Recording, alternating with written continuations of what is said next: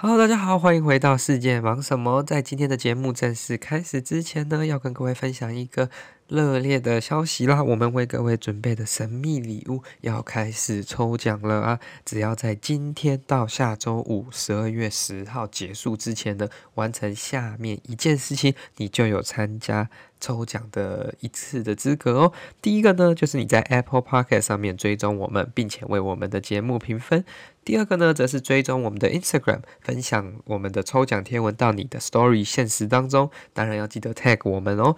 那两样当中，你只要完成一样，就有参加抽奖的资格。但是完成两样就是双倍的中奖几率。那现在还不赶快出发，赶快去订阅我们吧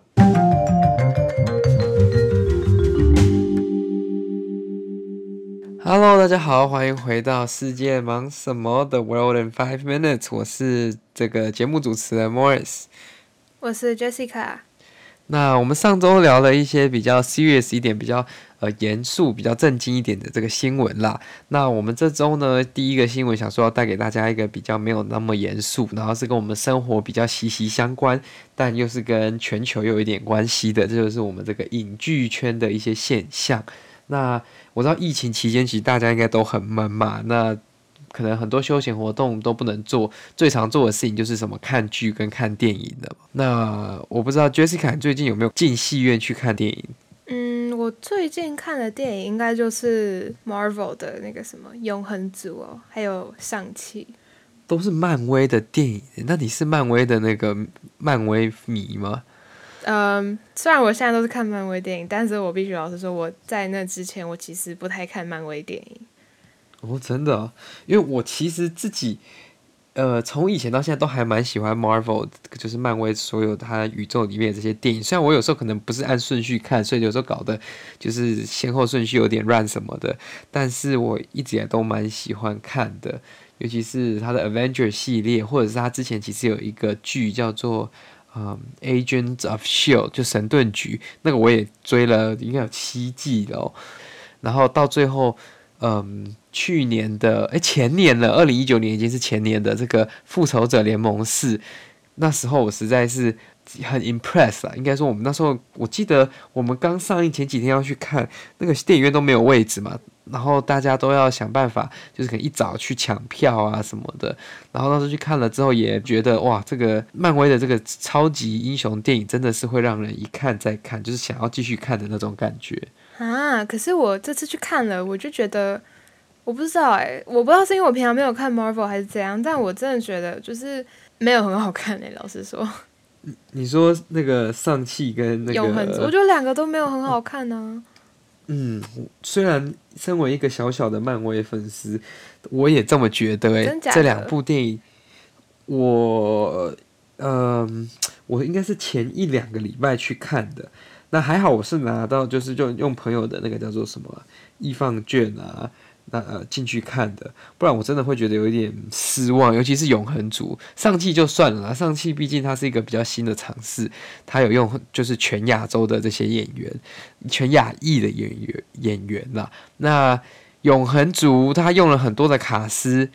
那包括有这个安洁莉娜·裘莉，以及很多你那个韩国那个那个韩国大叔叫什么的，然后他也是奥斯卡这个非常知名的导演赵婷导演所拍出来的作品，但是呢，他像他上周的这个票房哦，只有大概在北美只有七千一百万，那全球大概就在一点七亿美金，还没有超过两亿美金哦。虽然你可能觉得这数字很大哦，但是呢，呃，这个。大家要记得，二零一九年的时候，《复仇者联盟四》它这一个电影，它就吸了全球超过一百亿美金的票房，所以现在是什么五十分之一不到诶，所以我觉得漫威的他们应该也会觉得说，他们原本可能都预计这些电影应该表现都会不错，结果来了一个黑寡妇，又来了一个上气不接下气，然后又来了一个永恒族，这个就。造成了大家有点困惑，有一些外媒就说，漫威为什么会这几部片都表现不佳？而且他已经准备了一年嘛，因为他二零二零年都没有上新片，所以他们就帮他取了一个名字，叫做“漫威疲劳”，英文叫做 Marvel Fatigue，就是说是不是观众已经受够了这种超级英雄电影？然后，如果漫威一直这样子走下坡，那漫威接下来怎么办？他还拍得出这么惊人好看的作品吗？就像过去的这个复仇者联盟一样。但我觉得，其实 Marvel 应该不会真的走到太下坡。就虽然我没有看很多 Marvel，但是我觉得永恒族会票房没有那么好的原因，有一大部分就是赵婷她本来拍的类型。像那个什么《游牧人生》，就是不是那种商业片，但他现在突然跑来拍一个商业片，就是可能没有办法符合一些平常会看 Marvel 的观众，就是对于那些电影的期待。嗯。这有可能，因为毕竟这种拍摄的这个手法跟这些运镜啊，跟这个故事的这个角度不太一样嘛，对不对？对啊。那其实，在不过多久，应该下礼拜或在两个礼拜，这个年底会有一部《蜘蛛人》这个无家日要上映了嘛？那大家其实是说，永恒族其实是因为它是一个比较新的故事，它是一个没有出生过的角。角色跟一个这个族别，在过去的这个漫威宇宙当中，相对来说，除非你有看漫画，你根本是不太会知道的。所以他们说，你不能把这个拿永恒族当做一个漫威的表现指标嘛，要拿一个比较过去常出现的这种角色来当做一个指标。所以接下来这一部蜘蛛人呢，人家说将会是一个非常重要的。这个漫威指标，看他看大家对他的关注跟粉丝有没有继续喜欢他，因为预告当中已经显示说故事将会变成多重宇宙，就多元的这个宇宙，然后甚至有人说，甚至啊有谣言传出说这三代的这个 Spider-Man，就是三代的蜘蛛人都有可能在同一个当中合体。那目前这个消息是被否认的了，但是因为毕竟还没有上。所以这个也只能等到它上映之后，大家才能来看看。那如果呢，这部电影的表现很好，就是大于这个前面永恒族啊、上汽啊，那就会显现出可能大家喜欢的电影是这样子，而不是喜欢像之前永恒族这种，或者是永恒族导演拍摄的这些手法。那就会变成他们可能没有拍办法拍出可能比较跨越式、比较嗯 creative out of the box 的作品了。嗯，就会全部都还是卡在一个漫威公式里面。没错，没错。而且我知道最近就是不是 Disney Plus 来台湾了吗？你有订阅吗？我其实我差点就订下去了。我身旁好多朋友跟就是家人都一直。就是在洗脑我跟他们一起分那个四人的方案，但我目前还没定呢。那你你定了吗？我定了，我定了，因为哇，我是为了那些皮克斯电影定的。我说、哦、你很喜欢皮克斯的电影？嗯，我每部都有看，几乎啦。哇，哦，我最喜欢那个《料理鼠王》。哦，老鼠。没错。其实很多那个 meme 都从那边出来，我觉得超好笑。没错，那部电影真的也是经典啊，应该算童年的回忆啊。真的真的，然后反正就是我就在那个平台上面看嘛，然后它其实它有分呃很多类别，然后一个就是皮克斯电影，一个就是 Disney，就是可能以前小时候 Disney Channel 会播的那些卡通或者是那个影集，然后还有另外一个分类就是 Marvel，然后还有一些其他的。呃，电影什么的分类我就有点忘了。反正，在那个呃 Marvel 分类里面呢，我就看到很多，就是哇，原来 Marvel 宇宙这么大，就是里面超多超多电影。然后我觉得他很贴心的一点是，就是他可能知道有些人没有看过 Marvel，或者是对 Marvel 不是很熟悉，所以他就可能就有个类似像 playlist 的东西，他就帮你把 Marvel 宇宙里面所有的电影按照那个呃事件发生的先后。然后就帮你一步一步这样排出来，然后就跟你说，哦，不用担心，你可以一次全部看完。那很屌哎，因为你如果它全部都散在那边的话，你也不知道从哪个先开始看。对啊，你就会反而会觉得很难进入这个宇宙，就啊，要从哪里开始？从这边吗？可是好像前面有另外一集，可是哪一集我不知道啊，算了，不看了。这这就有点像一个懒人包的那种感觉，帮你全部准备好。对啊。那其实迪士尼真的很厉害的，包括漫，因为现在漫威是迪士尼的子公司嘛，就是应该说它 IP 是属于 Disney，。那 Disney 其实最厉害就是它的这个 IP，就是我们所说的这个 intellectual property，就是智慧财产的部分，所以它可以拍出很多不同的衍生的剧，就包括漫威刚刚这边 Jessica 所提到的，今年就出了四五个剧了，像什么呃旺达与幻视、猎鹰跟酷寒战士啊、洛基。呃，或者是鹰眼最近刚上，那他就是把之前的这些复仇者联盟的角色一个一个拉出来，可能拍一些这个 drama 就替这个电视剧。嗯，而且他现在变成至少在台湾啦，就台湾比较少人在看什么 Hulu 或是 HBO 的话，在台湾来说，可能就是变成 Netflix 的最大的对手。但是我觉得 Disney Plus 最大的目前来我遇到最大的缺点就是它的那个平台不太稳，就是你有时候要。那个跑那个影片，它有时候会跑不出来，我不知道为什么。我、啊、我不知道是只有我遇到，还是就是大家有遇到一样的问题。这个年代居然还会发生这样的事情，这个就有一点点。对啊，我我不知道，我不知道到底是我网络问题还是怎么样。反正如果有人也遇到这样的问题的话，拜托让我知道。哎、欸，我觉得这不行哎、欸，这个这个如果是我，我会超解的。真的，但我觉得其实 Netflix 也有他自己的就是厉害的地方啦，像是他会。拍很多那种 Netflix original 嘛，就是那些原创的东西。嗯，没错。对，然后就不会说你看的那个平台上面全部都是，例如说可能美国公司的话，它可能全部都是美国的剧或者美国的电影。嗯，那它也可以在 Netflix 上面就可以看到很多，像是近年台湾也推出很多啦，然后日本啊，然后韩国啦、欧洲啦，就是各个国家，就是啊，最有名的应该就是那个纸房子了吧？你有看吗？有有有，我今天其实才刚追完最新的那一集。对啊，他最近出新的。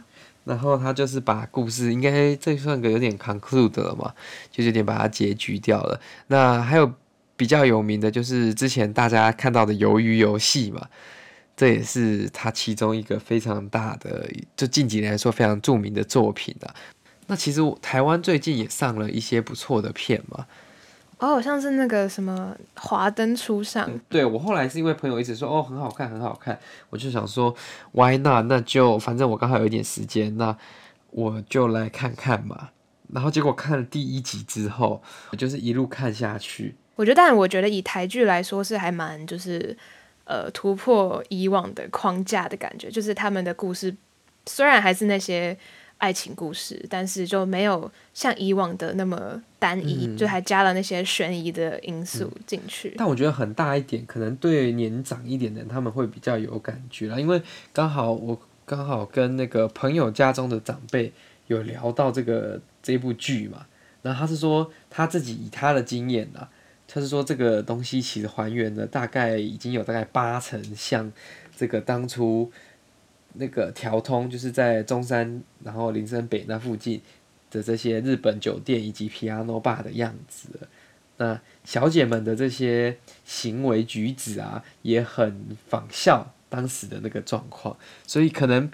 对年轻人来看，是一个可以了解历史跟看一个比较台湾风情的剧。嗯嗯。所以呢，其实台剧的这个表现越来越好，也是我们非常期待啊。这样也会让我们有更多的作品可以看嘛。所以我们也期待这个十二月它第二季上线。On the other side，那个 Disney Plus 其实它有非常多这种经典的。这些电影或者是戏剧，所以你如果想看一些比较怀旧，或者说你想回去复习某一些戏剧的话，其实 Disney Plus 也是个不错的选择啦。嗯嗯嗯，而且我是觉得，其实到最后啦，因为毕竟两个平台的取向没有那么相同，我觉得说不定很多人是两个都订阅。是也没错啦，可这样子就会变成说每个月的那个钱包比较痛一点点。